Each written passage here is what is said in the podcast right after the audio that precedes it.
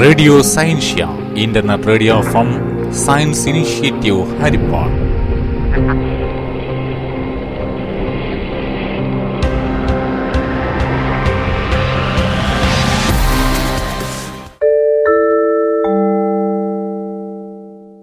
എല്ലാ ശ്രോതാക്കൾക്കും റേഡിയോ സയൻഷ്യയിലേക്ക് സ്വാഗതം.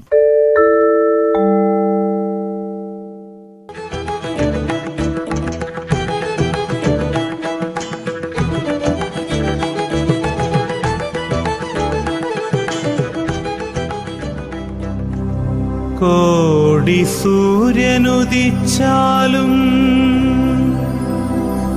ഒഴിയാത്തൊരു കൂരിരുൾ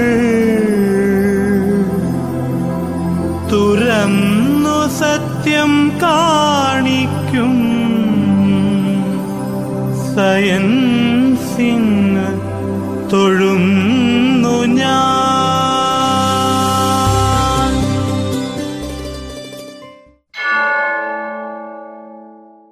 വാക്കും പൊരുളും അവതരിപ്പിക്കുന്നത് പുതുശ്ശേരി എൽ പി എസിലെ അധ്യാപികയായ ശ്രീമതി സിന്ധു ബാലരാമൻ. വിമർശനങ്ങളെ നേരിടേണ്ടി വരുമ്പോൾ ദുഃഖവും ദേഷ്യവും നിരാശയും തോന്നുക സ്വാഭാവികമാണ്. അത്തരത്തിലുള്ള പ്രതികരണം നമ്മുടെ ശക്തി ചോർത്തിക്കളയുകയാണ് ചെയ്യുന്നത്. എന്നാൽ വികാരങ്ങൾക്കടിമപ്പെടാതെ വിവേകബുദ്ധി ഉണർത്തിയാൽ വിമർശനങ്ങളെ സമചിത്തതയോടെ നേരിടാനും അവയിൽ നിന്ന് ജീവിത വിജയത്തിനുള്ള പാഠങ്ങൾ ഉൾക്കൊണ്ട് മുന്നേറാനും കഴിയും. നമ്മുടെ തെറ്റുകളും ദൗർബല്യങ്ങളും സ്വയം കണ്ടറിയുക അത്ര എളുപ്പമല്ല. നമ്മളെ വിമർശിക്കുന്നവരെ ഏറ്റവും വലിയ ഗുരുക്കന്മാരായി കാണണം. കാരണം അവരാണ് നമ്മുടെ കുറവുകളെക്കുറിച്ച് നമ്മെ ബോധവാന്മാരാക്കുന്നത്. പ്രശംസിക്കാൻ മാത്രം ആളുള്ളപ്പോൾ നമുക്കതിന് കഴിയില്ല. മറ്റുള്ളവർ നമ്മളെ വിമർശിക്കുകയോ വെറുക്കുകയോ ചെയ്യുമ്പോൾ അവർ എന്തുകൊണ്ട് എന്നെ വിമർശിച്ചു, അതിനു തക്ക എന്തു കുറ്റമാണ് എന്നിലുള്ളത് എന്നിങ്ങനെ നമ്മൾ ആത്മപരിശോധന നടത്തണം. അപ്പോൾ ആ ആരോപണങ്ങളും വിമർശനങ്ങളും നമ്മുടെ വളർച്ചയ്ക്കുള്ള ചവിട്ടുപടികളായി തീരും. ഒരു കൊച്ചു കുട്ടിയുടെ ഉടുപ്പിൽ അഴുക്കുള്ള കാര്യം കൂട്ടുകാർ ചൂണ്ടിക്കാണിച്ചാൽ കുട്ടിക്ക് നാണക്കേടും വിഷമവും തോന്നും. അത് ചൂണ്ടിക്കാണിച്ച കൂട്ടുകാരനോട് അവന് അനിഷ്ടം തോന്നുകയും ചെയ്യും. എന്നാൽ മുതിർന്ന ഒരാളുടെ ഉടുപ്പിൽ അഴുക്ക് പറ്റിയ കാര്യം ആരെങ്കിലും ചൂണ്ടിക്കാണിച്ചാൽ അയാൾക്ക് അവരോട് അല്പം പോലും അനിഷ്ടം തോന്നുകയില്ല. മറിച്ച് അയാൾ അവരോട് നന്ദി പറയും. അതിൽ ഒരു നാണക്കേടും അയാൾക്ക് അനുഭവപ്പെടാറില്ല. കാരണം അയാൾ ഉടുപ്പിൻ്റെ ന്യൂനത തൻ്റെ കുറവായി കാണുന്നില്ല. എന്നാൽ ഈ വിവേകബുദ്ധി കൊച്ചുകുട്ടിക്കില്ലാത്തത് കൊണ്ടാണ് കുട്ടി ഇത്തരം സാഹചര്യത്തിൽ ദുഃഖിക്കുകയും ദേഷ്യപ്പെടുകയും ചെയ്യുന്നത്. മുതിർന്ന ഒരാളുടെ പെരുമാറ്റത്തെയോ പ്രവൃത്തിയെയോ ആരെങ്കിലും വിമർശിച്ചാൽ സ്വാഭാവികമായും അയാൾ വിഷമിക്കുകയും ദേഷ്യപ്പെടുകയും ചെയ്യും. ഉടുപ്പിൻ്റെ കാര്യത്തിൽ പുലർത്തിയ നിസ്സംഗത ഇക്കാര്യത്തിൽ കാണിക്കാൻ അയാൾക്ക് സാധിക്കുന്നില്ല. കാരണം തൻ്റെ പ്രവൃത്തികളും സ്വഭാവവുമായി അയാൾ താദാത്മ്യം അനുഭവിക്കുന്നു. അവയെ സാക്ഷിഭാവത്തിൽ കാണാൻ അയാൾക്ക് സാധിക്കുന്നില്ല. അതിനു കഴിഞ്ഞാൽ പിന്നെ ഏത് വിമർശനത്തെയും ആരോപണത്തെയും ശാന്തമായി സ്വീകരിക്കാനും അതിൽ സത്യമുണ്ടെന്ന് കണ്ടാൽ സ്വയം തിരുത്താനും അയാൾ തയ്യാറാകും. ഒരു പടി കൂടി ഉയർന്നാൽ തൻ്റെ വിമർശകരോട് അയാൾ നന്ദി പറയുകയും ചെയ്യും. വിമർശനങ്ങളും ആരോപണങ്ങളും അടിസ്ഥാനരഹിതമാണെങ്കിൽ അയാൾ അത് ചിരിച്ചു തള്ളും. താമരവല്ലി ചെളിയിൽ നിന്ന് വളം വലിച്ചെടുത്ത് സുന്ദരവും സുരഭിലവുമായ താമരപ്പൂക്കൾക്ക് ജന്മം നൽകുന്നത് പോലെ വിമർശനങ്ങളാകുന്ന ചെളിക്കുണ്ടിൽ നിന്ന് നമ്മുടെ വളർച്ചയ്ക്കുള്ള ശ്രദ്ധയും ഊർജവും സംഭരിക്കാൻ കഴിഞ്ഞാൽ നമ്മുടെ ജീവിതവല്ലിയിൽ ശാന്തിയുടെയും സന്തോഷത്തിൻ്റെയും പുഷ്പങ്ങൾ വിരിയുക തന്നെ ചെയ്യും.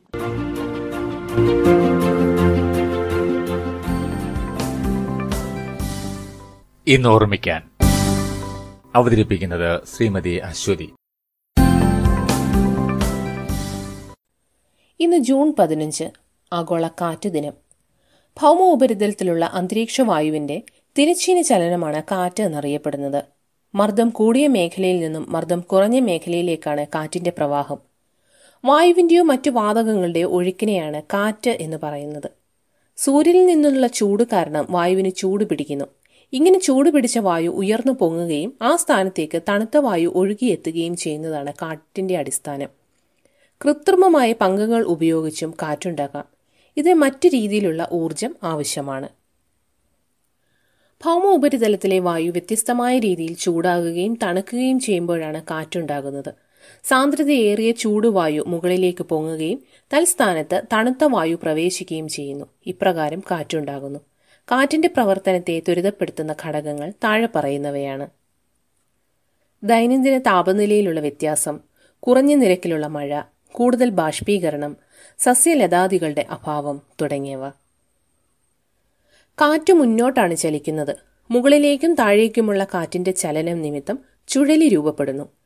ഭൗമ ഉപരിതലത്തോട് തൊട്ടുമുകളിലുള്ള നിശ്ചിതമായ വായു കണക്കാക്കപ്പെടുന്ന മേഖലയെ സോൺ ഓഫ് ഡെഡ് എയർ എന്ന് വിളിക്കുന്നു. ഈ മേഖലയുടെ ഘനത്തെ നിർണയിക്കുന്ന ഘടകങ്ങൾ അവ അവസാദ കണികകളുടെ ഭാരവും ഭൗമ ഉപരിതലത്തിന്റെ സവിശേഷതയുമാണ്. അവസാദ കണികകളെ ചലിപ്പിക്കാൻ ഏകദേശം പതിനൊന്ന് മൈൽസ് പെർ മണിക്കൂറിലുള്ള കാറ്റിന് സാധിക്കുന്നു എന്ന കാരണത്താൽ മരുഭൂമിയിൽ കാറ്റിന്റെ ചലനം ശക്തവും സജീവവുമാണ്.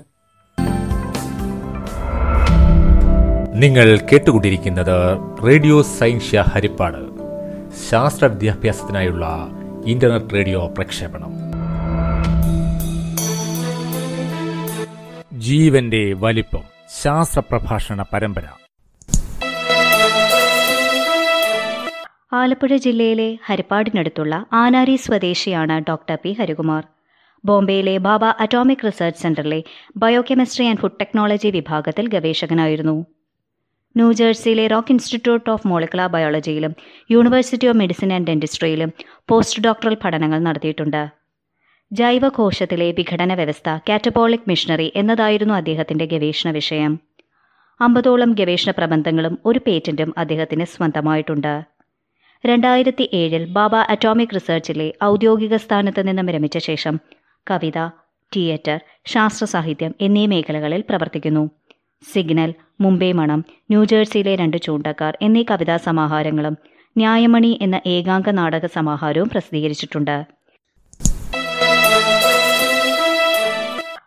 ശാസ്ത്രചിന്തയെയും ശാസ്ത്രാധിഷ്ഠിത അതിജീവനത്തെയും കുറിച്ചാണല്ലോ ഈ പരിപാടിയിൽ നാം പ്രധാനമായും ചർച്ച ചെയ്യാറുള്ളത്. മതപരമായതുൾപ്പെടെ പല വിശ്വാസങ്ങളെയും ആചാരങ്ങളെയും മനുഷ്യൻ ചിരകാലമായി ആശ്രയിച്ചു പോരുന്നുണ്ട് മനസ്സുഖത്തിന് വേണ്ടിയിട്ട്. എന്നാൽ ഇന്ന് പ്രത്യേകിച്ചും കോവിഡ് പത്തൊൻപത് എന്ന മഹാമാരിയുടെ കാലത്ത് മതവിശ്വാസികൾ പോലും സ്വമേധയാ ശാസ്ത്രാധിഷ്ഠിത വിവരങ്ങളും നിബന്ധനകളും കണ്ടുകൊണ്ടാണ് ആചാരാനുഷ്ഠാനങ്ങളിൽ പോലും ഇടപെടുന്നത് എന്ന് നമുക്ക് കാണാം. ദൈനംദിന ജീവിതത്തിൽ തന്നെ ശാസ്ത്രീയമായ അവബോധത്തിനുള്ള പ്രാധാന്യം ശാസ്ത്രത്തെ വിമർശിക്കുന്നവർ പോലും ഇന്ന് അംഗീകരിക്കുന്നു എന്നതാണ് ഇത് വ്യക്തമാക്കുന്നത്. ഇത്തരമൊരു ശാസ്ത്ര അവബോധത്തോടെയുള്ള ചിന്ത ദൈനംദിന ജീവിതത്തിൽ തന്നെ നമ്മുടെ കുട്ടികളിൽ പോലും വിദ്യാഭ്യാസത്തിലൂടെ നേടാനായിട്ടുണ്ട് എന്നുള്ളത് വളരെ ശുഭോദർക്കമായ ഒരു കാര്യമാണ്. അതിന് ദൃഷ്ടാന്തമായ ഒരു സംഭവം ഈ അടുത്ത കാലത്ത് വാർത്താ പ്രാധാന്യത്തോടെ നമുക്കിടയിൽ പ്രചരിക്കുകയുണ്ടായി. അത് തൃശ്ശൂരിൽ പുത്തൻപീടികയിൽ അദ്വൈത് എന്ന എട്ടാം ക്ലാസ്സുകാരൻ്റെ കഥയാണ്. ഇലക്ട്രിക് ഷോക്ക് മൂലമുള്ള മരണത്തിൽ നിന്ന് നാലു പേരെ അദ്വൈത് രക്ഷിച്ച കഥ. അലുമിനിയം തോട്ടി കൊണ്ട് ചക്ക പറിക്കുന്നതിനിടയിൽ ഇലക്ട്രിക് കേബിളിൽ തട്ടി ഷോക്കിൽപ്പെട്ട അവരെ ഒരു ഇഷ്ടിക എടുത്തെറിഞ്ഞ് അദ്വൈത് രക്ഷിച്ചു. വൈദ്യുതിയെ കടത്തിവിടാൻ അനുവദിക്കാത്ത ഒരു വസ്തു എന്ന നിലയിലാണ് അദ്വൈത് ഇഷ്ടിക എടുത്ത് ഉപയോഗിച്ചത്. ഇക്കാര്യത്തിൽ ശാസ്ത്രീയമായ അറിവ് തൻ്റെ സയൻസ് ക്ലാസ്സിൽ നിന്ന് കിട്ടിയതാണ് എന്ന് അദ്വൈത് പ്രത്യേകം പറയുകയും ഉണ്ടായി. ശാസ്ത്രത്തിന് നാം ഇന്ന് നൽകി വരുന്ന പ്രാധാന്യം ശരിയായ ദിശയിലേക്കാണ് നമ്മുടെ ജീവിതത്തെ നയിക്കുന്നത് എന്നാണ് ഇത് ചൂണ്ടുന്നത്. ശാസ്ത്രത്തെക്കുറിച്ചുള്ള ഈ വിശ്വാസ ചിന്തയോടുകൂടി നമുക്ക് നമ്മുടെ സ്ഥിരം ചർച്ചയിലേക്ക് കടക്കാം.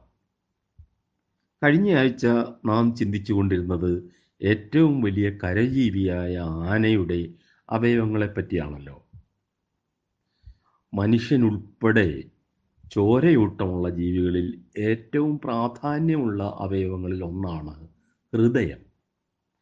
നമ്മുടെ ഹൃദയത്തിന് നമ്മുടെ ഒരു മുഷ്ടിയോളം വലിപ്പമാണ് ഉള്ളത്. പ്രായപൂർത്തിയായ ഒരു വ്യക്തിയുടെ ഹൃദയത്തിന് ഏതാണ്ട് ഇരുന്നൂറ്റി മുപ്പത് മുതൽ മുന്നൂറ്റി നാൽപ്പത് വരെ ഗ്രാം തൂക്കമുണ്ട്. ആനയുടെ ഹൃദയത്തിന് ഏതാണ്ട് ഇരുപത്തിയേഴ് കിലോഗ്രാമോളം വരും തൂക്കം. ആലങ്കാരികമായി പറഞ്ഞാൽ നമ്മളെക്കാൾ ഹൃദയവിശാലതയുള്ളവരാണ് ആനകൾ എന്ന് സാരം. അതുകൊണ്ടല്ലേ തന്നേക്കാൾ അനേകം മടങ്ങ് ചെറിയ മനുഷ്യരുടെ അടിയും കുത്തും കൊണ്ട് തിരിച്ചാക്രമിക്കാൻ തുനിയാതെ അനുസരിച്ച് ഭാരം വലിച്ച് സഹായിച്ച് ആനകൾ ജീവിക്കുന്നത്. അങ്ങനെ നോക്കിയാൽ ആനയെക്കാളും ഹൃദയ വലിപ്പമുള്ള ജീവികളുണ്ടല്ലോ. നാം പ്രതീക്ഷിക്കുന്നത് പോലെ തന്നെ അത് തിമിംഗലമാണ്. നീലത്തിമിംഗലത്തിൻ്റെ ഹൃദയത്തിന് ഏതാണ്ട് ഇരുന്നൂറ് കിലോഗ്രാം വരെ ഭാരമുണ്ടത്രേ. ഇവിടെ സ്വാഭാവികമായ ഒരു ചോദ്യമുയരും, ഏറ്റവും വലിയ ഹൃദയമാണോ അതോ ചെറിയ ശരീരത്തിൽ താരതമ്യേന വലിയ ഹൃദയമുണ്ടാകുന്നതാണോ ഹൃദയവിശാലതയുടെ മാനദണ്ഡം എന്ന്. ശരീരവലിപ്പത്തിൻ്റെ അനുപാതം വെച്ച് നോക്കുകയാണെങ്കിൽ നായയ്ക്കാണ് ഏറ്റവും വലിയ ഹൃദയവിശാലതയുള്ളത് എന്ന് നമുക്ക് സമ്മതിക്കേണ്ടി വരും. നായയുടെ ശരീരത്തിൻ്റെ എട്ട് ശതമാനത്തോളം വരും തൂക്കത്തിൽ അതിൻ്റെ ഹൃദയം. ആനയുടേത് അത് ആറ് ശതമാനമാണ്. നമുക്കാകട്ടെ വെറും ഒരു ശതമാനവും. ചുമ്മാതല്ല നമ്മുടെ ലോകത്തിൽ ഏറ്റവും സ്നേഹവും കൂറുമുള്ള ഒരു ജീവിയായി നായ പരിണമിച്ചത്. ഏറ്റവും ചെറിയ ഹൃദയമുള്ള ജീവി, ആകാരത്തിൽ തന്നെ ചെറിയതായിട്ടുള്ള, നമ്മുടെ കടന്നലിനെ പോലെ തോന്നിക്കുന്ന ഫെയറി ഫ്ലൈ എന്ന ജീവിയാണ്. അതിൻ്റെ ഹൃദയം കാണണമെങ്കിൽ മൈക്രോസ്കോപ്പിൻ്റെ സഹായം വേണ്ടിവരും. നമുക്കിടയിൽ അസാമാന്യ ധീരതയും നിശ്ചയദാർഢ്യവുമുള്ളവരെ ഒന്നിലധികം ഹൃദയമുള്ളവർ എന്ന അർത്ഥത്തിൽ ഇരട്ട ചങ്കർ എന്ന് വിളിക്കാറുണ്ടല്ലോ. സത്യത്തിൽ മനുഷ്യർക്ക് ഒരു ഹൃദയം മാത്രമേ ഉള്ളൂ. എന്നാൽ ഒന്നിലധികം ഹൃദയമുള്ള ജീവികളുമുണ്ട്. കടൽ ജീവികളായ നീരാളിയും കണവയും മൂന്ന് ഹൃദയ സമാനമായ അവയവങ്ങൾ ഉള്ളവയാണത്രേ. നമ്മുടെ ഇടയിലുള്ള മണ്ണിരയില്ലേ, മണ്ണിരയ്ക്ക് ഹൃദയത്തിൻ്റെ പണി ചെയ്യുന്ന അഞ്ച് ജോഡി അവയവങ്ങളുണ്ടത്രേ. നാം നികൃഷ്ടജീവിയായി കാണുന്ന പാറ്റയ്ക്കുമുണ്ട് ഒന്നിലധികം ഹൃദയം. അതിൻ്റെ അർത്ഥം മനുഷ്യ മനുഷ്യർക്ക് ഈ ജീവികൾക്കിടയിലെ ഏറ്റവും ഹൃദയവിശാലതയുള്ളവരെന്ന പൊങ്ങച്ചം കൊണ്ടു നടക്കാൻ യാതൊരു അർഹതയുമില്ല എന്നർത്ഥം. ഇനി ഒരു ജീവിയുടെ എല്ലാ അവയവങ്ങളെയും നിയന്ത്രിക്കുന്ന ഒരു സൂപ്പർ അവയവമുണ്ട്. അതാണല്ലോ മസ്തിഷ്കം. ആനയുടെ മസ്തിഷ്കം നമ്മുടെയോ കുരങ്ങുകളുടെയോ തിമിംഗലത്തിൻ്റെയോ ഒക്കെ പോലെ തന്നെ നല്ലവണ്ണം വളർ പരിണമിച്ചിട്ടുള്ള വല്ലവണ്ണം വളർച്ചയായി പരിണമിച്ചിട്ടുള്ള ഹൃദയമാണ് ആനയ്ക്കുള്ളത്. കുരങ്ങുകളുടെയും തിമിംഗലങ്ങളുടെയും തലച്ചോറിനോടൊപ്പം തന്നെ വികസനം ആനയുടെ മസ്തിഷ്കത്തിനും ഉണ്ട്. ആനയുടെ ഓർമ്മശക്തിയെക്കുറിച്ചും വൈരാഗ്യബുദ്ധിയെക്കുറിച്ചും വിവേചനശേഷിയെക്കുറിച്ചുമൊക്കെ ധാരാളം കഥകളുണ്ട്. തുമ്പിക്കൈയിൽ സൂചി കൊണ്ട് കുത്തിനോവിച്ച തയ്യൽക്കാരനെ ശിക്ഷിക്കാനായി ദൂരെയുള്ള ജലാശയത്തിൽ നിന്ന് ബോധപൂർവം വെള്ളം തുമ്പിക്കൈയിൽ കരുതിക്കൊണ്ടുവന്ന് തയ്യൽക്കാരനെയും അയാളുടെ തയ്യൽക്കടയിലെയും മറ്റുള്ളവരുടെ തുന്നിവെച്ചിരുന്ന തുണിയെയും നനച്ചു കുളിപ്പിച്ച ആനയുടെ പ്രതികാര ബുദ്ധിയെക്കുറിച്ച് നാം കഥകളിൽ കേട്ടിട്ടുണ്ട്. കുരങ്ങിനെയും തിമിംഗലത്തിനെയും പോലെ ആനയും കൂട്ടത്തിലുള്ളവരോടും തന്നെ പരിപാലിക്കുന്നവരോടും ദുഃഖത്തിലും വിയോഗത്തിലും അനുതാപത്തോടെ പ്രതികരിക്കുന്നത് കാണാം. കരജീവികൾക്കിടയിൽ ഏറ്റവും വലിയ മസ്തിഷ്കമുള്ളത് ആനയ്ക്കാണ്. മൂന്ന് മുതൽ അഞ്ച് കിലോഗ്രാം വരെ തൂക്കമുണ്ട് ആനയുടെ മസ്തിഷ്കത്തിന്. ലോകത്തിലെ ഏറ്റവും വലിയ മസ്തിഷ്കമുള്ളത് പ്രതീക്ഷിക്കുന്നത് പോലെ തന്നെ തിമിംഗലത്തിനാണ്. അതിന് എട്ട് കിലോ ഭാരമുണ്ട്. നമ്മുടെ തലച്ചോറിന് ഒന്നര കിലോ അളവാണ് തൂക്കം. എന്നാൽ ശരീരഭാരവുമായി തട്ടിച്ചു നോക്കിയാൽ തിമിംഗലത്തേക്കാൾ മെച്ചപ്പെട്ട തലച്ചോറുള്ളത് ആനയ്ക്കാണ്. ആനയേക്കാൾ മെച്ചപ്പെട്ട തലച്ചോറ് മനുഷ്യനുണ്ട്. ഏറ്റവും ചെറിയ മസ്തിഷ്കമുള്ളത് നമ്മുടെ ഒച്ചിനെ പോലെ കാണപ്പെടുന്ന ഹാഗ് ഫിഷ് എന്ന കടൽ ജീവിക്കാണ്. നമുക്കിന്ന് നമ്മുടെ ചർച്ച ഇവിടെ നിർത്താം. ഇനി അടുത്തയാഴ്ച. നിങ്ങൾ ഇതുവരെ കേട്ടത് ജീവന്റെ വലുപ്പം എന്ന ശാസ്ത്ര പ്രഭാഷണ പരമ്പര. അവതരിപ്പിച്ചത് ഡോക്ടർ പി ഹരികുമാർ.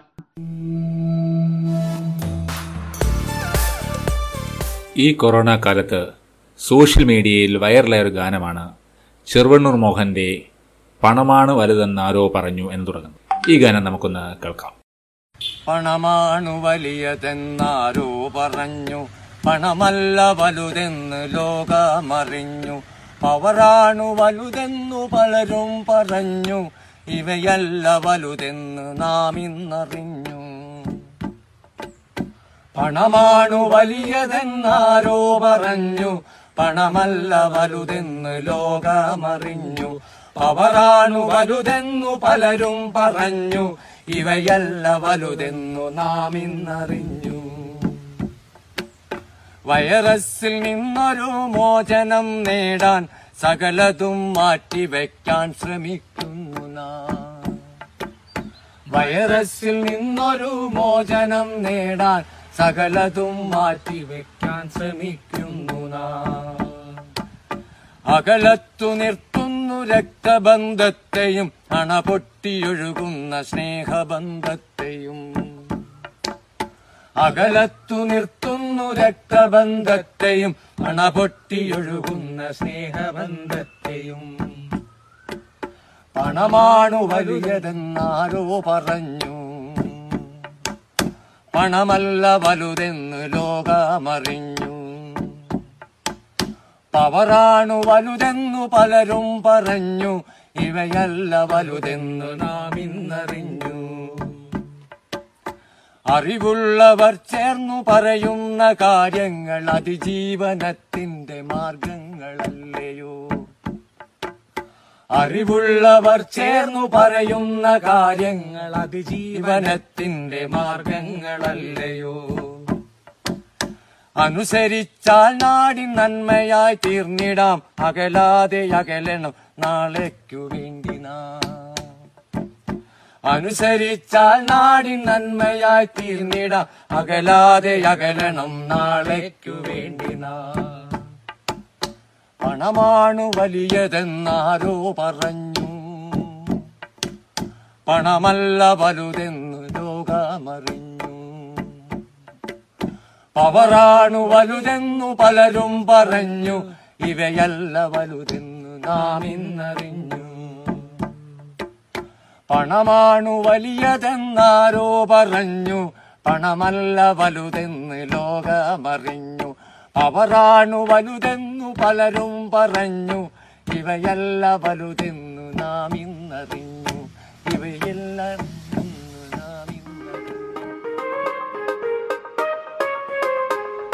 ചിത്രശലഭം.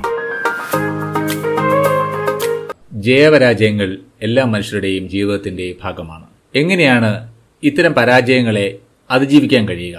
ഇതിനെക്കുറിച്ച് ഇത് സംസാരിക്കുന്നത് Harippad government boys higher secondary school higher secondary വിഭാഗം അധ്യാപികയും സ്റ്റേറ്റ് സൗഹൃദ റിസോഴ്സ് പേഴ്സണും Kerala higher secondary career guidance and adolescent കൗൺസിലറുമായ ശ്രീമതി ആസിഫ ഖാദർ. ഓൺലൈൻ പഠനാന്തരീക്ഷം. ജയപരാജയങ്ങളിൽ ഉറച്ച മനസ്സോടെ നമുക്ക് മുന്നേറാം. എല്ലാ വ്യക്തികളുടെ ജീവിതത്തിലും ജയവും പരാജയവും ഉണ്ടാകാം. ഒരു നാണയത്തിന്റെ ഇരുവശങ്ങൾ പോലെ അതിനെ സമഭാവനയോടെ കണ്ട് യാഥാർത്ഥ്യത്തെ നേരിടാൻ നമ്മൾ പഠിക്കണം. ജയത്തിൽ സന്തോഷിക്കുന്ന നാം പരാജയത്തിലും ഗുണം ദർശിക്കാൻ പഠിക്കണം. എല്ലാം ഒരു നിമിത്തമായി കണ്ട് പരാജയത്തിൽ നിന്ന് പാഠം ഉൾക്കൊണ്ട് വിജയത്തിൽ എത്താൻ ശ്രമിക്കണം. പരാജയത്തിൽ പകച്ചു നിൽക്കാതെ കരകയറാനുള്ള മാർഗങ്ങൾ ചുറ്റും തിരയണം. ചുറ്റുമൊന്ന് കണ്ണോടിച്ചാൽ എന്തെങ്കിലും മാർഗം ഉറപ്പായും കാണും. ആ ഒരു സമയം പ്രതിസന്ധി ഘട്ടം മറികടന്നാൽ നിങ്ങൾ പിന്നെ ജീവിതത്തിൽ രക്ഷപ്പെട്ടു. ആ പ്രതിസന്ധി ഘട്ടത്തിൽ പിടിച്ചു നിൽക്കുക എന്നതാണ് ജീവിതത്തിൽ ഏറ്റവും പ്രധാനം. നിർണായക നിമിഷങ്ങളിൽ ഉചിതമായ തീരുമാനം ബുദ്ധിപൂർവം എടുക്കണം. ചിലപ്പോൾ നമുക്ക് ആ സമയം സ്വയം തീരുമാനമെടുക്കാൻ സാധിച്ചില്ല എന്ന് വരും. അപ്പോൾ നമ്മൾ എന്ത് ചെയ്യണം?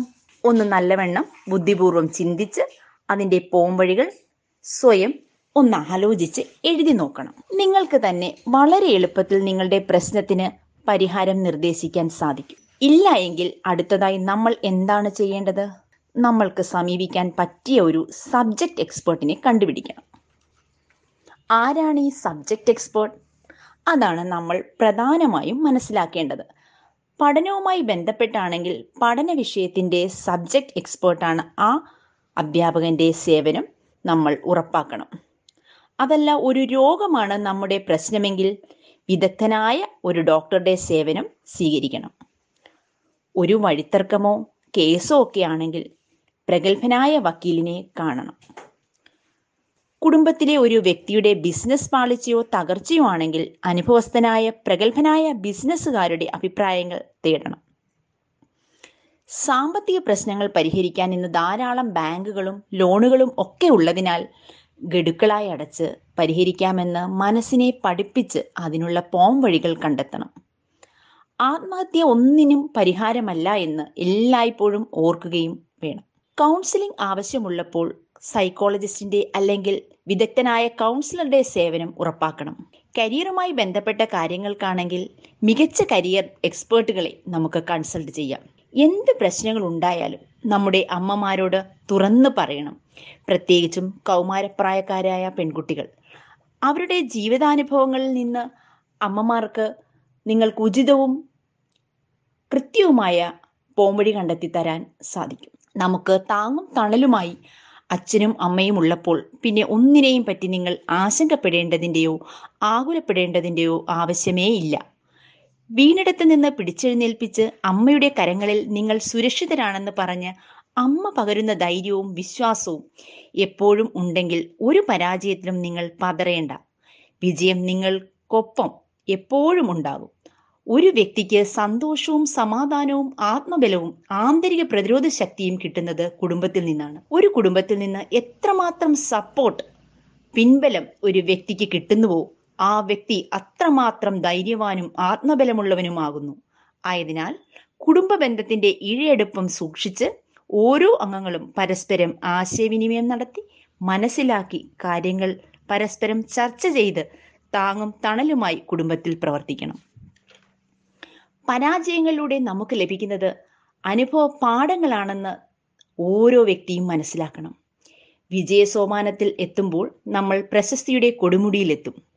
ആ വിജയത്തോടെ മറ്റുള്ളവർ നമ്മളെ അറിയും. എന്നാൽ പരാജയപ്പെട്ടാലോ?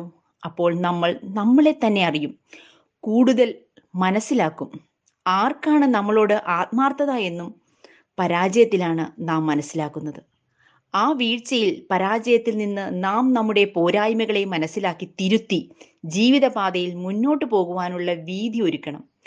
ആ രാജകീയ വീതിയിലൂടെ വിജയത്തിൽ എത്തണമെന്ന് ആഗ്രഹിക്കുകയും വിജയിക്കും എന്ന് വിശ്വസിക്കുകയും വേണം. ലോകത്ത് വലിയ വിജയങ്ങൾ കൈവരിച്ച മഹാന്മാർ എല്ലാം തന്നെ പരാജയത്തിന്റെ കൈപ്പറഞ്ഞവർ തന്നെയാണ്. സഹനത്തിന്റെയും ത്യാഗത്തിന്റെയും തങ്ങളോട് വിശ്വാസവഞ്ചന കാണിച്ചതിന്റെയും അനീതിയുടെയും കയ്പിന്റെയും കണ്ണുനീരിന്റെയും കഥകൾ ധാരാളം പറയാൻ ഇവർക്ക് മനസ്സിലുണ്ടാകും. അത് മനസ്സിൽ കൊണ്ട് നടക്കാതെ പ്രതിബന്ധങ്ങളെ നിശ്ചയദാർഢ്യത്തോടെ തട്ടിമാറ്റിക്കൊണ്ട് വന്നതാണ് അവരുടെ ജീവിതത്തിൻ്റെ വിജയരഹസ്യം. അപ്പോൾ നമ്മൾക്കും അങ്ങനെ പരാജയത്തെ അതിജീവിക്കണ്ടേ? വേണം, തീർച്ചയായും വേണം. പരാജയത്തിൽ തളരാതെ മുൻപോട്ട് കുതിച്ചുയർന്ന് ആത്മവിശ്വാസം ഉള്ളിൽ വളർത്തി ഓരോരുത്തരും കുഞ്ഞുനാളിലെ നല്ല നിശ്ചയദാർഢ്യമുള്ള വ്യക്തിത്വങ്ങളായി മാറണം. പരാജയത്തെ ഭയപ്പെടാതെ നേരിടാൻ പഠിക്കണം. ആത്മവിശ്വാസം വളർത്തണം. എല്ലാത്തിലും പോസിറ്റിവിറ്റി കാണണം. നമ്മൾ അതിയായി ആഗ്രഹിച്ചാൽ ഈ ഭൂമിയിൽ നടക്കാത്തതായി ഒന്നുമില്ല. നമ്മൾ എന്താണോ ചിന്തിക്കുന്നത് അത് നിരന്തരം ആഗ്രഹിക്കുക. ശുഭചിന്തകൾ ആയിരിക്കണം എല്ലായ്പ്പോഴും മനസ്സിൽ ഉണ്ടാകേണ്ടത്. തോൽവികളെ അംഗീകരിക്കാൻ മനസ്സ് തയ്യാറായാൽ ലോകത്തെ ഒരു ശക്തിക്കും നമ്മളെ പരാജയപ്പെടുത്തുവാൻ സാധിക്കുകയില്ല. ദൃഢനിശ്ചയത്തിൽ നിന്ന് വ്യതിചലിക്കാതെ അചഞ്ചലമായ മനസ്സുണ്ടാകണം. അങ്ങനെയുള്ള മനസ്സിലെ ശക്തമായ തീരുമാനങ്ങൾ ഉണ്ടാകൂ. നോ എന്ന് പറയാനുള്ള കഴിവും ആർജിക്കണം. വിജയം ആസ്വദിക്കുന്നതോടൊപ്പം പരാജയങ്ങളെ അംഗീകരിച്ച് നല്ല പാഠം ഉൾക്കൊണ്ട് പുത്തൻ വിജയഗാഥകൾ രചിക്കാൻ മനസ്സിൽ ആവേശവും ഉത്സാഹവും ഉണ്ടാകണം. ശുഭചിന്തകൾ നിറച്ചുകൊണ്ടേയിരിക്കണം. ഈ സമയവും കടന്നു പോകുമെന്ന ബീർബൽ വചനം എല്ലായ്പ്പോഴും ഓർക്കണം. നമ്മുടെ മനോഭാവം മാറ്റിയെടുക്കണം.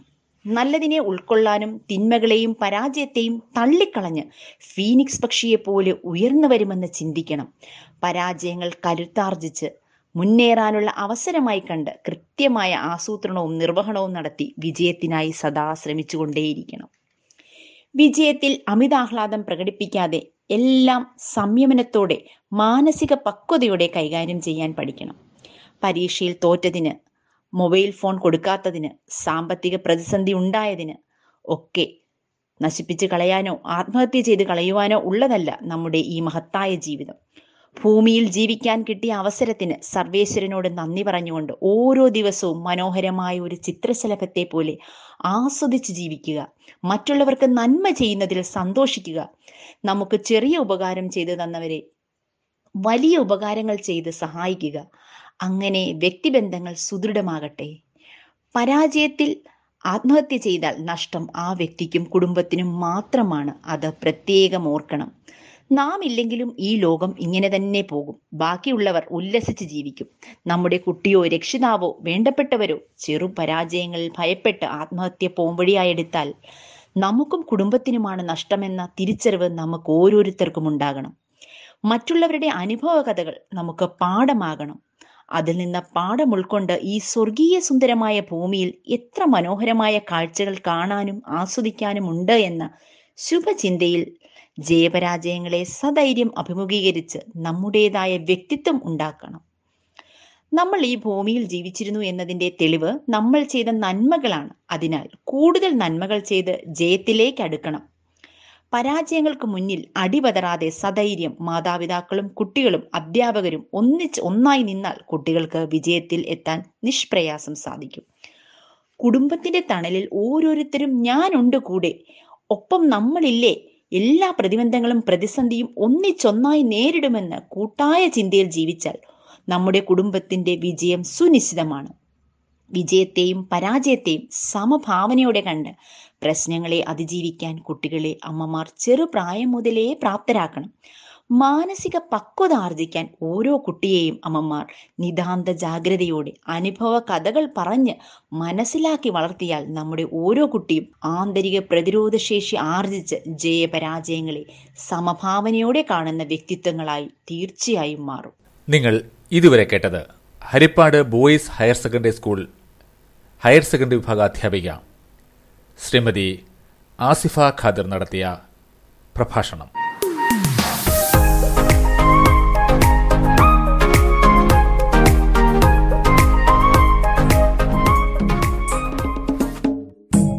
നാട്ടരങ്ങ്. നാട്ടരങ്ങ് അവതരിപ്പിക്കുന്നത് Chengannur Perissery government U P സ്കൂളിലെ പ്രഥമാധ്യാപകനായിരുന്ന ശ്രീ സജികുമാർ.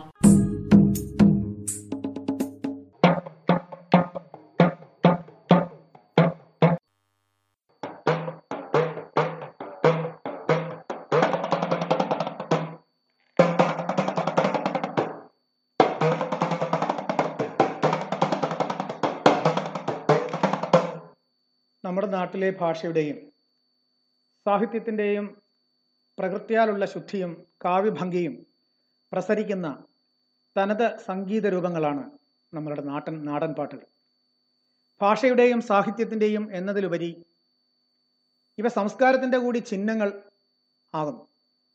ഒന്നിലധികം ആളുകൾ ചേർന്ന് രചിച്ചവയോ പല കാലഘട്ടങ്ങളിലൂടെ പരിണാമം നടന്നുകൊണ്ടിരിക്കുന്നതോ ആണ് മിക്ക നാടൻ പാട്ടുകളും.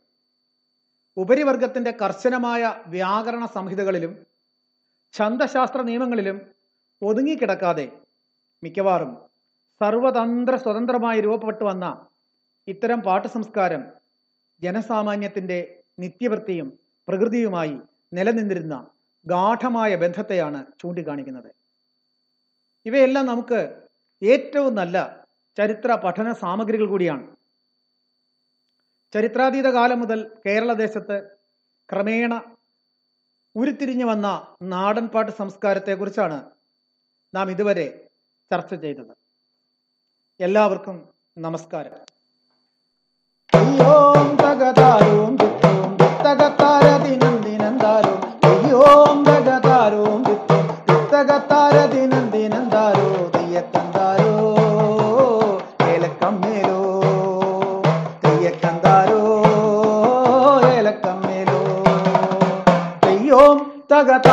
ദിത്തോം ദിത്തകത്താരതിനന്ദിനന്ദാരോം ദിയക്കന്ദാരോ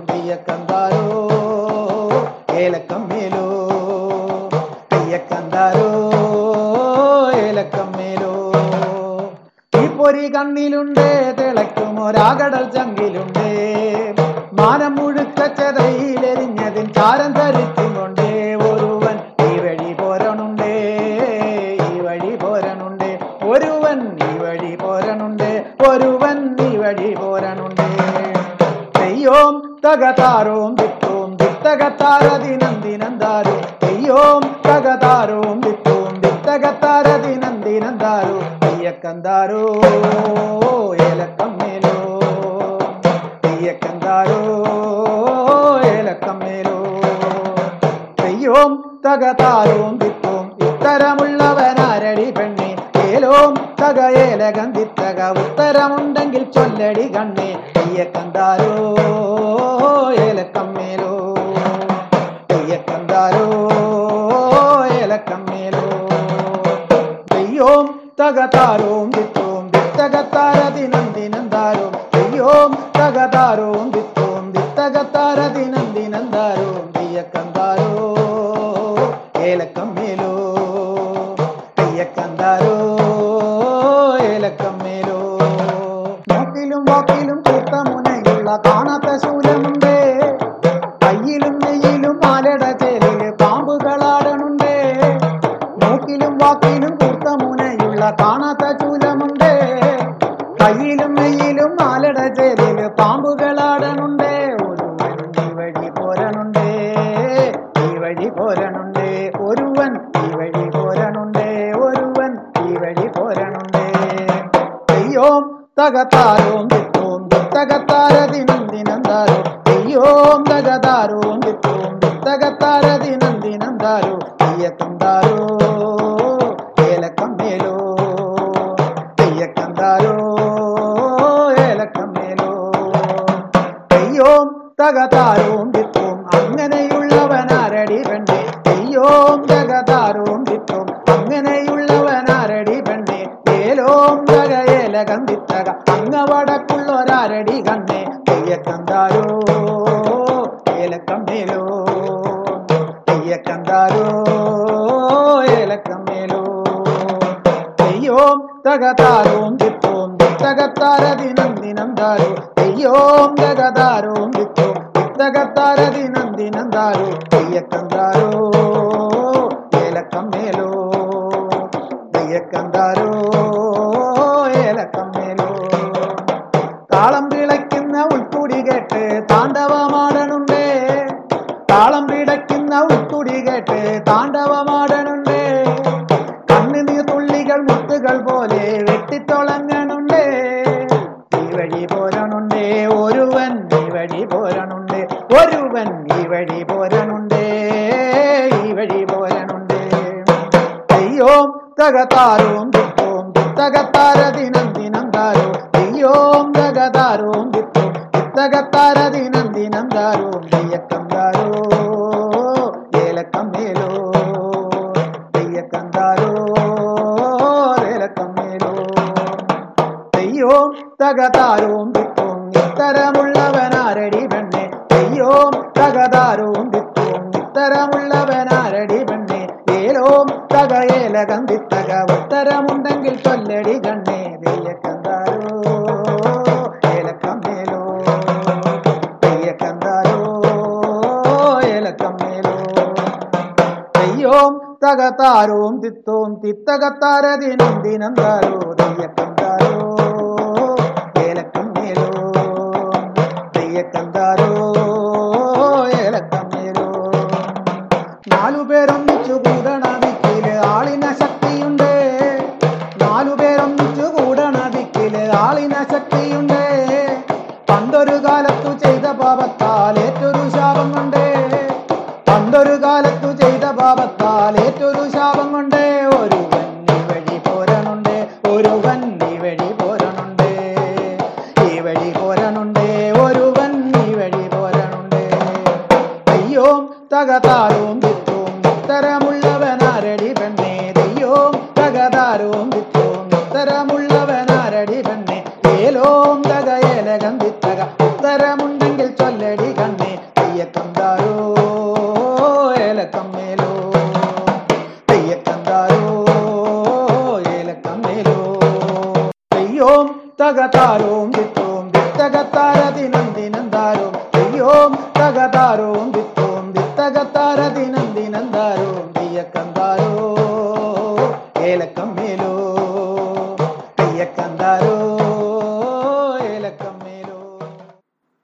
കേരളത്തിൻ്റെ കാലഘട്ടം, സമൂഹത്തിലെ സ്ഥാനഭേദങ്ങൾ, ദൈവാരാധനാക്രമങ്ങൾ, കാർഷികചര്യകൾ, പൊതുജന ആരോഗ്യാവസ്ഥ, യുദ്ധങ്ങളും കലാപങ്ങളും, കുടുംബങ്ങളിലെയും കൂട്ടായ്മകളിലെയും ആഘോഷങ്ങൾ, ഉത്സവങ്ങൾ, ഐതിഹ്യങ്ങളിലെയും ചരിത്രങ്ങളിലെയും വീരകഥാപാത്രങ്ങൾ തുടങ്ങിയവ തുടങ്ങിയ ഘടകങ്ങളൊക്കെ ഭാഗം ഭാഗമാകുന്ന വിധത്തിൽ വിശാലമായ ഒരു വൈവിധ്യം കേരളത്തിലെ നാടൻപാട്ടുകളിൽ നമുക്ക് കാണാം. ചിലതിന് ചരിത്രാതീത കാലത്ത് നിലനിന്നിരുന്ന പ്രാക് സമൂഹങ്ങളുടെ പഴക്കം അവകാശപ്പെടാമെങ്കിൽ മറ്റ് ചിലവ നമ്മുടെ വർത്തമാന കേരളത്തിലെ ഏറ്റവും പുതിയ ശൈലികളിൽ ഉരുത്തിരിഞ്ഞവയാണ്. ഉറക്കുപാട്ടുകളും കൃഷിപ്പാട്ടുകളും മുതൽ ഓണപ്പാട്ടുകളും പടപ്പാട്ടുകളും വരെ മലയാളത്തിൻ്റെ നാടൻ പാട്ടുശേഖരങ്ങളിൽപ്പെടുന്നു. വളരെ അശ്രദ്ധമായി പാടിത്തകർക്കാവുന്ന കുഞ്ഞു ശീലുകൾ മുതൽ ശ്രദ്ധയോടെ കൃത്യമായി മണിക്കൂറുകൾ വരെ ദീർഘമായി ഉരുക്കഴിക്കേണ്ടുന്ന അനുഷ്ഠാന ഗീതികൾ വരെ ഉൾക്കൊള്ളുന്ന ഈ ശൃംഖലയുടെ ഒരു ഭാഗഭാക്കാക്കാൻ കഴിഞ്ഞതിൽ എനിക്ക് വളരെയധികം സന്തോഷം. നാട്ടരങ്ങ് ഇവിടെ സമാപിക്കുന്നു. അവതരിപ്പിച്ചത് Chengannur Perissery government U P സ്കൂളിലെ പ്രഥമ അധ്യാപകനായിരുന്ന ശ്രീ സജികുമാർ സാർ. നിങ്ങൾ കേട്ടുകൊണ്ടിരിക്കുന്നത് റേഡിയോ സയൻഷ്യ ഹരിപ്പാട്, ശാസ്ത്ര വിദ്യാഭ്യാസത്തിനായുള്ള ഇന്റർനെറ്റ് റേഡിയോ പ്രക്ഷേപണം. പുസ്തകലോകം. പുസ്തകലോകത്തിൽ ഇന്ന് പരിചയപ്പെടുത്തുന്നത് ശ്രീ ഷാജി മഞ്ചേരി. പച്ചവരയിട്ട നോട്ട്ബുക്ക്, കല്ലു പെൻസിൽ, നെല്ലിക്ക മധുരിച്ച കാലം എന്നീ മൂന്ന് പുസ്തകങ്ങൾ പ്രസിദ്ധീകരിച്ചിട്ടുണ്ട്. ഒരു K S R T C ചരിതം, പള്ളിക്കുടം കഥകൾ എന്നിങ്ങനെ രണ്ട് പ്രൊഫഷണൽ നാടകങ്ങളും ഇദ്ദേഹം എഴുതിയിട്ടുണ്ട്. ശ്രീ ഷാജി മഞ്ചേരി ഒരു അഭിനേതാവും തിരക്കഥാകൃത്തും ഒരു അധ്യാപകനുമാണ്. അദ്ദേഹം ഇന്ന് പരിചയപ്പെടുത്തുന്നത് ഫാദർ ജോസഫ് പുത്തമ്പരയ്ക്കൽ കപ്പൂച്ചിൻ എഴുതിയ ഇണയും തുണയും, മലയാള മനോരമ പ്രസിദ്ധീകരണം. ഞാനിന്ന് പരിചയപ്പെടുത്തുന്നത് ഇണയും തുണയും എന്ന പുസ്തകമാണ്. ഫാദർ ജോസഫ് പുത്തൻപുരയ്ക്കൽ കപ്പൂച്ചിൻ എഴുതിയ ഈ പുസ്തകം വിവാഹിതർക്കും വിവാഹിതരാകുന്നവർക്കും പ്രയോജനപ്പെടുന്ന ഒന്നാണ്. വിവാഹ ജീവിതത്തിന് റിഹേഴ്സലില്ല, നന്നായി ജീവിച്ച് തന്നെ സന്തോഷം കണ്ടെത്തണം എന്നാണ് ഫാദർ ജോസഫ് പുത്തൻപുരയ്ക്കൽ പറയുന്നത്. മലയാള മനോരമയാണ് ഈ പുസ്തകത്തിൻ്റെ പ്രസാധകർ. നൂറ്റി ഇരുപത് രൂപയാണ് ഇതിൻ്റെ വില. വളരെ രസകരമായ അവതരണവും രചനാരീതിയും ഈ പുസ്തകത്തെ വേറിട്ട ഒന്നാക്കുന്നു. കുടുംബജീവിതം സന്തോഷകരമാക്കാൻ ദമ്പതികൾക്കായി പ്രഭാഷണം നടത്തിവരികയാണ് ജോസഫ് പുത്തമ്പുരയ്ക്കൽ കുച്ചു. യൂട്യൂബിലെ പ്രഭാഷണങ്ങൾ ഇതുവരെ ആറര ലക്ഷത്തോളം സന്ദർശകരുണ്ടായി എന്ന് പറയുമ്പോൾ തന്നെ അദ്ദേഹത്തിൻ്റെ ആ പ്രഭാഷണത്തിൻ്റെ രീതിയുടെ പ്രത്യേകത അറിയാം. ഒരുപാട് ദാമ്പത്യ ബന്ധങ്ങൾ പ്രതിസന്ധികളിലൂടെ കടന്നു പോകുമ്പോൾ അല്പമെങ്കിലും ആശ്വാസം പകരുവാൻ ഈ ചെറിയ ഗ്രന്ഥം സഹായിക്കുമെങ്കിൽ ഞാൻ കൃതാർത്ഥനായി എന്ന് കുടുംബജീവിതത്തിൽ പ്രകാശം നിറയട്ടെ എന്ന ആമുഖത്തിൽ ഫാദർ ജോസഫ് പുത്തമ്പുരയ്ക്കൽ പറയുന്നു. ഒരേ ഒരു ടേക്ക്, പാഴ്വാക്കുകൾ, യുദ്ധവും സമാധാനവും തുടങ്ങുന്നത്, വൃക്ഷവും തുറമുഖവും. ദൈവമേ, അടുത്ത ജന്മത്തിലും ഇതേ പങ്കാളിയോ? മണ്ടന്മാർ, മന്ദന്മാർ. ലോകത്തിലെ ഏറ്റവും വലിയ അത്ഭുതം, രാത്രിയുടെ താഴും പ്രഭാതത്തിൻ്റെ താക്കോലും. വിട പറയാം. കുടിയൻ്റെ മക്കൾ, തിരിച്ചറിയേണ്ട പാഠങ്ങൾ, അഞ്ച് പടവുകൾ, മൂന്ന് കാലുകളിൽ ഒരു യാത്ര. അവനും അവളും തമ്മിലെന്താ വ്യത്യാസം? തെളിയട്ടെ ഒരു പുതിയ ആകാശം, തേളുകൾ കുത്തട്ടെ, കാവൽക്കാർ. ഇങ്ങനെ തുടങ്ങി ഏകദേശം ഇരുപത്തി മൂന്ന് അധ്യായങ്ങളിലാണ് അദ്ദേഹം ഈ പുസ്തകം രചിച്ചിരിക്കുന്നത്. കുടുംബജീവിതത്തിലേക്ക് പ്രവേശിക്കുന്ന ആളുകൾക്കും അതോടൊപ്പം തന്നെ കുടുംബജീവിതത്തിലെ ജീവിതം ഇതുവരെയും വിജയകരമായി പോകാത്തവർക്കും ഇദ്ദേഹത്തിൻ്റെ പ്രഭാഷണങ്ങൾ വലിയ അളവിൽ ആശ്വാസവും തിരിച്ചറിവുമായിരുന്നു. ഒരു ഭർത്താവ് കുടുംബ കോടതിയിൽ പരാതിയുമായി വന്നു. ആളിന് വിവാഹ വിവാഹമോചനം വേണം. ജഡ്ജി ചോദിച്ചു, വിവാഹം കഴിഞ്ഞിട്ട് എത്ര നാളായി, എത്ര മക്കളുണ്ട്? ഭർത്താവ്, ഒമ്പത് വർഷമായി, രണ്ട് മക്കളുണ്ട്. ജഡ്ജി, എന്താണ് പിരിയാൻ ആഗ്രഹിക്കുന്നത്? ഭർത്താവ്, ആദ്യരാത്രിയെ ഓർത്തിട്ടാ, ഇനി എനിക്ക് പിടിച്ചു നിൽക്കാൻ വയ്യ. അതെന്താ? ഭർത്താവ്, കപ്പും സ്പൂണുമൊക്കെ എടുത്ത് ഇവൾ എനിക്കിട്ട് ചറപറാന്ന് എറിയുന്നു. വയ്യ, ഇനി വയ്യ. ജഡ്ജി, ഒമ്പത് വർഷങ്ങൾ പിടിച്ചു നിന്നില്ലേ, ഇനിയും ശ്രമിക്കരുതോ? ഭർത്താവ്, അങ്ങനെ ജീവിക്കുവാൻ കുഴപ്പമില്ലായിരുന്നു, പക്ഷേ ഈയിടെയായി അവൾക്ക് നല്ല ഉന്നം. ഇന്നലെ അവൾ എറിഞ്ഞ പ്ലേറ്റ് എൻ്റെ മുതുകിൽ കൊണ്ടു, ഇന്ന് രാവിലെ നെഞ്ചത്ത് കൊണ്ടു, നാളെ അവ എൻ്റെ തലക്കിട്ട് കീറും ഉറുപ്പ. ഈ ഭർത്താവിൻ്റെ ഉത്തരം കേട്ടിട്ട് നമുക്ക് ഒരു തമാശ തോന്നിയിരിക്കാം. ഇത്തരം നിസ്സാരമായ കുടുംബ ജീവിത പ്രശ്നങ്ങളെ വളരെ സരസമായിട്ടാണ് ഈ പുസ്തകത്തിൽ ഫാദർ അവതരിപ്പിക്കുന്നത്. അതോടൊപ്പം തന്നെ നമ്മൾ കുടുംബജീവിതത്തിൽ ശ്രദ്ധിക്കേണ്ട കാര്യങ്ങൾ, യുദ്ധവും സമാധാനവും എന്ന അധ്യായത്തിൽ എങ്ങനെയാണ് ഒരു വീട്ടിൽ വഴക്കുണ്ടാവുന്നത്, ആ വഴക്കിൻ്റെ പരിസമാപ്തി എങ്ങനെയായിരിക്കണം എന്നിങ്ങനെ കൃത്യമായി പറയുന്നു. അതോടൊപ്പം തന്നെ പലപ്പോഴും നമുക്ക് അറിയാൻ പറ്റാതെ പോകുന്ന നമ്മളുടെ കുടുംബജീവിതത്തിലെ പോരായ്മകൾ, ഗുണങ്ങൾ, കുറവുകൾ ഇതെല്ലാം പരിഹരിക്കുവാൻ ഉതകുന്ന രൂപത്തിൽ ഫാദർ തൻ്റെ പ്രഭാഷണത്തിലൂടെ ഇതെല്ലാം പ്രകടിപ്പിക്കുന്നു. ഏകദേശം ആറ് ലക്ഷത്തിൽ പരം ആളുകൾ കേട്ട പ്രഭാഷണമാണ് ഇണയും തുണയും എന്ന രൂപത്തിൽ പുസ്തക രൂപത്തിലൂടെ അവതരിപ്പിച്ചിരിക്കുന്നത്. അതിലെ ഓരോ അധ്യായവും നമുക്ക് തിരഞ്ഞെടുക്കാൻ പറ്റുന്ന ജീവിത അനുഭവങ്ങൾ തന്നെയാണ്. ലോകത്തിലെ ഏറ്റവും വലിയ അത്ഭുതം എന്ന അധ്യായത്തിൽ ആ അത്ഭുതമായിട്ട് പറയുന്നത് കുടുംബ ജീവിതത്തെയാണ്. വളരെ ശ്രദ്ധിച്ചാൽ ഏറ്റവും സുന്ദരമായിട്ട് കുടുംബജീവിതത്തെ കൊണ്ടുപോകാൻ പറ്റുമെന്നും എന്നാൽ ഒരു ചെറിയ പിഴ, ചെറിയ അശ്രദ്ധ കുടുംബജീവിതത്തെ താറുമാറാക്കുമെന്നും ഫാദർ പറയുന്നു. ജീവിതത്തിൽ രാത്രിയും പകലും ഒരുപോലെ കരുതലോടുകൂടി ഇരിക്കണമെന്നും ഒരേപോലെ പരസ്പരം സ്നേഹവും സൗഹാർദ്ദവും അങ്ങോട്ടും ഇങ്ങോട്ടും കാണിക്കുമ്പോഴേ കുടുംബജീവിതം ധന്യമാകുമെന്നും ഫാദർ പറയുന്നു. കുടിയൻ്റെ മക്കൾ എന്ന അധ്യായത്തിലും ഭാര്യയും ഭർത്താവും തമ്മിലുള്ള ബന്ധത്തിനിടയിൽ കടന്നു വരുന്ന കുട്ടികളും അവരനുഭവിക്കേണ്ട പാഠങ്ങളും തിരിച്ചറിയേണ്ട പാഠങ്ങളുമൊക്കെ വളരെ വ്യക്തമായിട്ട് അവതരിപ്പിക്കുന്നുണ്ട്. അതുകൊണ്ട് തന്നെ ഇത് നല്ല ഒരു പുസ്തകമായി എനിക്ക് നിങ്ങളുടെ മുമ്പിൽ അവതരിപ്പിക്കാൻ പറ്റും. ഇണയും തുണയും എന്നുള്ളത് കുടുംബജീവിതത്തിലെ കുട്ടികൾക്കും മുതിർന്നവർക്കും വിവാഹിതരാകാൻ പോകുന്നവർക്കും വിവാഹം കഴിഞ്ഞവർക്കും ഒരേപോലെ പ്രയോജനപ്പെടുമെന്നുള്ള കാര്യത്തിൽ യാതൊരു സംശയവുമില്ല. ഈ പുസ്തകം എല്ലാവരും വായിക്കുന്നത് നല്ല ഒരു അനുഭവമായിരിക്കും എന്നുകൂടി പറഞ്ഞുകൊണ്ട് ഞാൻ നിർത്തുന്നു. നിങ്ങൾ ഇതുവരെ കേട്ടത് പുസ്തക പരിചയം. അവതരിപ്പിച്ചത് ശ്രീ ഷാജി മഞ്ചേരി.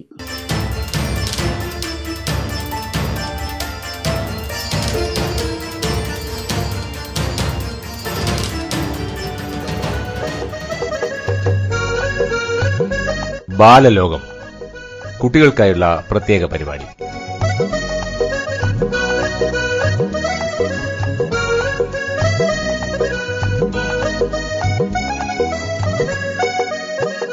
എല്ലാ കൂട്ടുകാർക്കും ബാലലോകത്തിലേക്ക് സ്വാഗതം. പ്രിയപ്പെട്ട കൂട്ടുകാരെ, നമുക്ക് നങ്ങ്യാർകുളങ്ങര ഗവൺമെന്റ് യു പി സ്കൂളിലെ അധ്യാപികയായ ജിസ്ല ടീച്ചറിന്റെ കഥയോടെ ഇന്നത്തെ ബാലലോകം ആരംഭിക്കാം. വീപ്പയിലെ മാണിക്യം എന്ന ടീച്ചറിന്റെ കഥ കേട്ടാലോ? പ്രിയമുള്ള കുഞ്ഞുങ്ങളെ, എല്ലാവർക്കും നമസ്കാരം. ഞാൻ ഇന്ന് ഇവിടെ പറയാൻ പോകുന്ന കഥയുടെ പേരെന്തെന്നോ?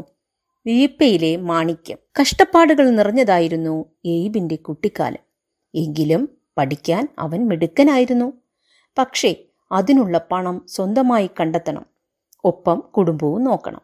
നന്നായി പഠിച്ച് ഒരു വക്കീലാകണമെന്നായിരുന്നു അവൻ്റെ ആഗ്രഹം.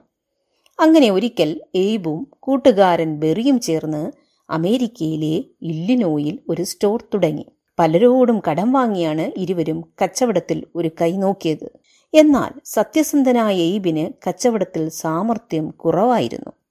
ഒഴിവ് കിട്ടുമ്പോഴെല്ലാം സ്റ്റോറിനു പിന്നിലെ മരച്ചുവട്ടിലിരുന്ന് പുസ്തകം വായിക്കുന്നതിലാണ് എയ്ബിൻ്റെ പ്രധാന ശ്രദ്ധ. സാധനം വാങ്ങാൻ ആരെങ്കിലും വന്നാൽ മാത്രം സ്റ്റോറിലേക്ക് വരും. സാധനങ്ങൾ തൂക്കിക്കൊടുക്കുമ്പോഴും ഒരു കയ്യിൽ പുസ്തകം കാണും. പതിയെ എയ്ബിൻ്റെയും ബെറിയുടെയും സ്റ്റോറിൽ ആളുകൾ കുറഞ്ഞു വന്നു. സ്റ്റോർ നഷ്ടത്തിലുമായി. ഒരു ദിവസം ഒരു അപരിചിതൻ സ്റ്റോറിലെത്തി. അടച്ചുപൂട്ടാറായ കടയിൽ എന്ത് വാങ്ങാനാണാവോ എയ്ബ് മനസ്സിലോർത്തു. എൻ്റെ കയ്യിൽ ഒരു പഴയ വീപ്പയുണ്ട്, ദയവായി ഈ വീപ്പ വാങ്ങിച്ചിട്ട് പണം എന്തെങ്കിലും തരണം, അയാൾ എയ്ബിനോട് അപേക്ഷിച്ചു. കൈകൾ കാര്യമായി പണമൊന്നുമില്ലെങ്കിലും അയാളുടെ സങ്കടം കണ്ട് അവൻ്റെ മനസ്സലിഞ്ഞു. എൻ്റെ കയ്യിലും പണം കുറവാണ്, എങ്കിലും ഇത് വെച്ചോളൂ, വീപ്പ വാങ്ങിച്ച് എയ്ബ് അയാൾക്ക് പണം കൊടുത്തു. ആ പഴഞ്ചൻ വീപ്പയിൽ നിറയെ കടലാസുകളായിരുന്നു. എയ്ബ് വീപ്പ പുറത്തു കൊണ്ടുപോയി കുടഞ്ഞു. പെട്ടെന്ന് കടലാസുകൾക്കിടയിൽ നിന്നൊരു പുസ്തകം താഴെ വീണു. അത് കണ്ട് എയ്ബിനുണ്ടായ സന്തോഷത്തിന് അതിരില്ല. അപൂർവമായ ഒരു നിയമ പുസ്തകമാണ് താഴെ വീണത്. നിയമപഠനം സ്വപ്നം കണ്ട് നടന്ന എയ്ബിനെ വക്കീലാകാൻ പ്രേരിപ്പിച്ചത് ആ പുസ്തകമായിരുന്നു. കൂട്ടുകാരെ, ആ എയ്ബെന്ന യുവാവ് ആരാണെന്ന് നിങ്ങൾക്കറിയാമോ? അദ്ദേഹമാണ് പിൽക്കാലത്ത് അമേരിക്കയുടെ പതിനാറാമത് പ്രസിഡന്റായി മാറിയ Abraham Lincoln. Puthussery L P സ്കൂളിലെ കൊച്ചു കൂട്ടുകാരനായ കൃഷ്ണജിത്ത് പറയുന്ന കഥയാണിനി. തത്തയുടെയും പൂച്ചയുടെയും കഥയാണ് കൃഷ്ണജിത്ത് പറയുന്നത്. തത്തയും പൂച്ചയും. പണ്ട് പണ്ട് ഇല്ലിമുളം കാട്ടിൽ ഒരു തത്ത താമസിച്ചിരുന്നു. ഒരു ദിവസം പതിവ് പോലെ അവൾ കുഞ്ഞുങ്ങളെ തനിച്ചാക്കി കാട്ടിലൂടെ കുറേ ദൂരം പറന്നു. അങ്ങനെ അവൾ കാടിനടുത്തുള്ള നാട്ടിൻപുറത്ത് ഒരു വീടിൻ്റെ അടുക്കള ഭാഗത്തെത്തി.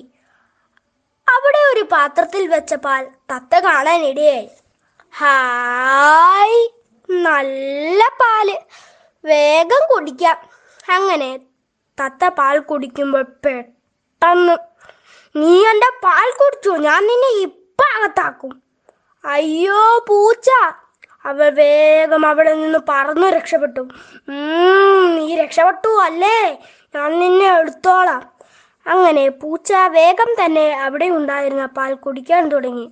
ഈ പാലിൻ്റെ കൂടെ ആ തത്ത ഉണ്ടായിരുന്നെങ്കിൽ കുശാലായനെ.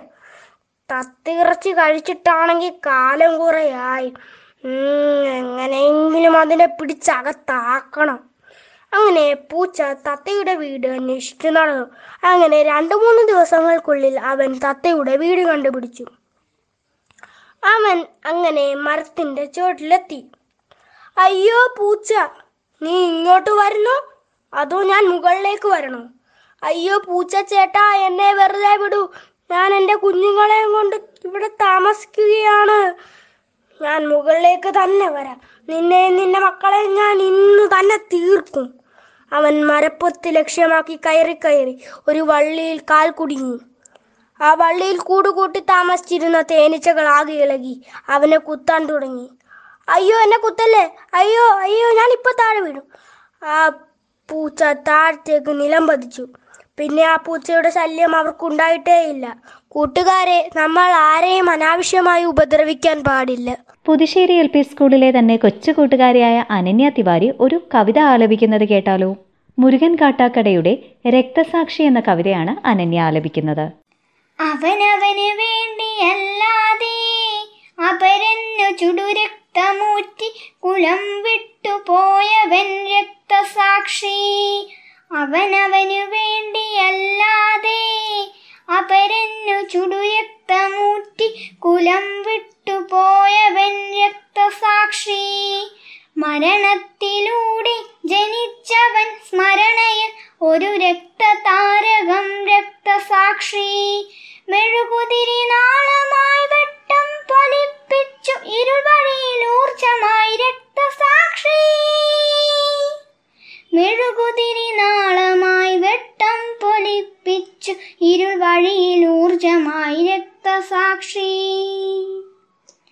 പ്രണയവും പൂക്കളും ശബളമോഹങ്ങളും നിറമുള്ള കനവുമുണ്ടായിരുന്നെങ്കിലും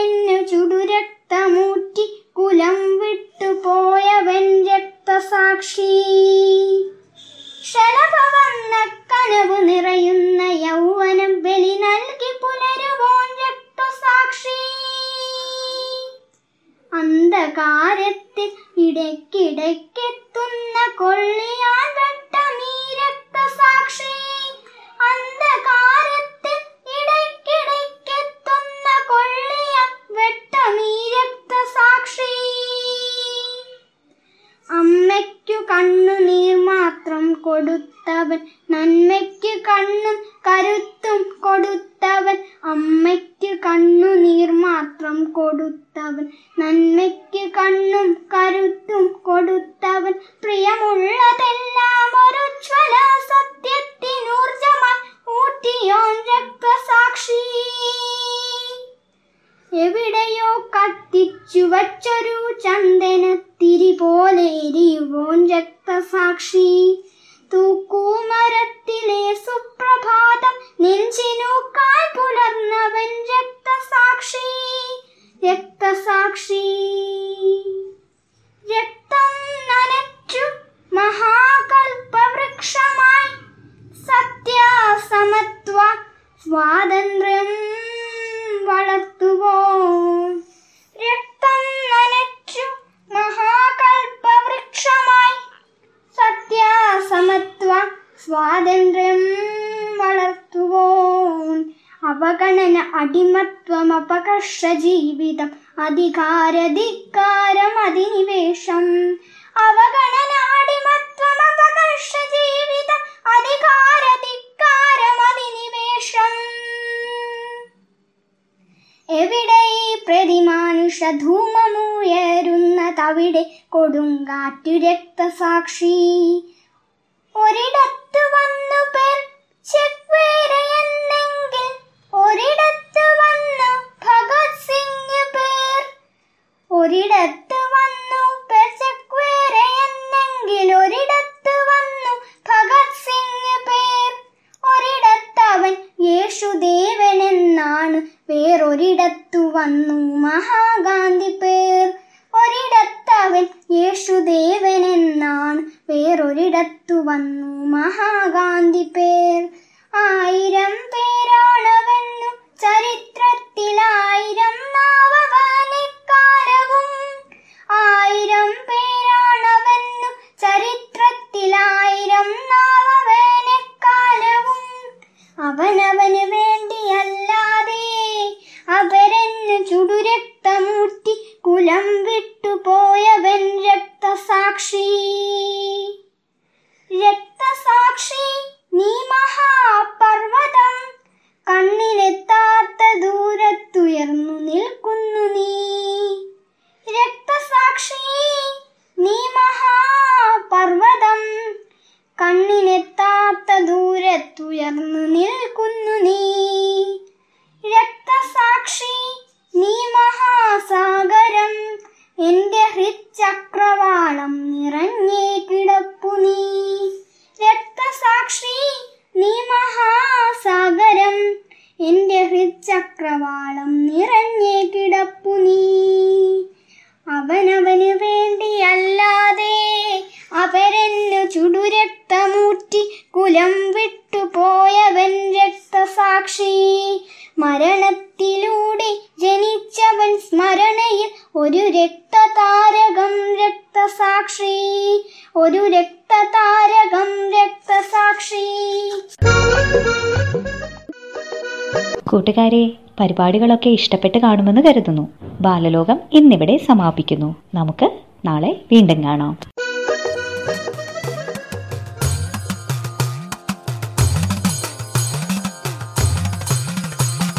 തുരത്തണം, തകർക്കണം ഈ മഹാമാരിയെ, കരുതണം, പൊരുതണം, ഒരുമിച്ചു നിൽക്കണം. തുരത്തണം, തകർക്കണം ഈ മഹാമാരിയെ, കരുതണം, പൊരുതണം, ഒരുമിച്ചു നിൽക്കണം.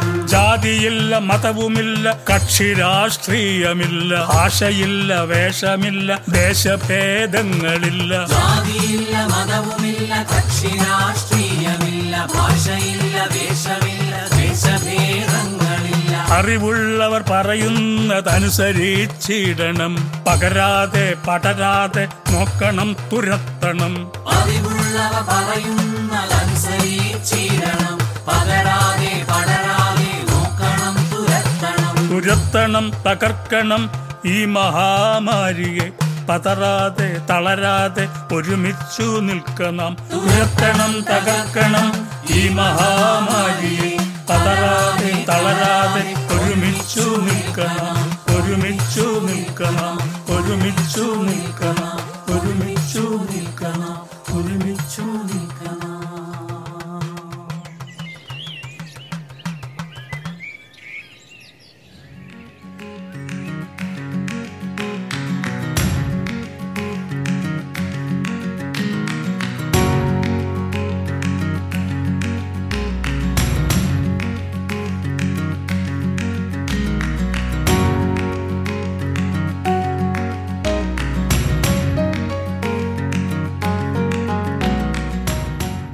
ഇതോടുകൂടി ഇന്നത്തെ പരിപാടികൾ ഇവിടെ അവസാനിക്കുകയാണ്.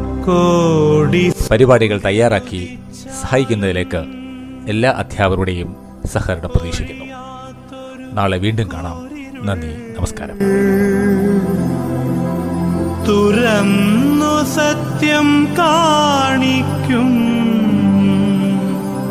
സയൻസിന് തൊഴുന്നു ഞാൻ.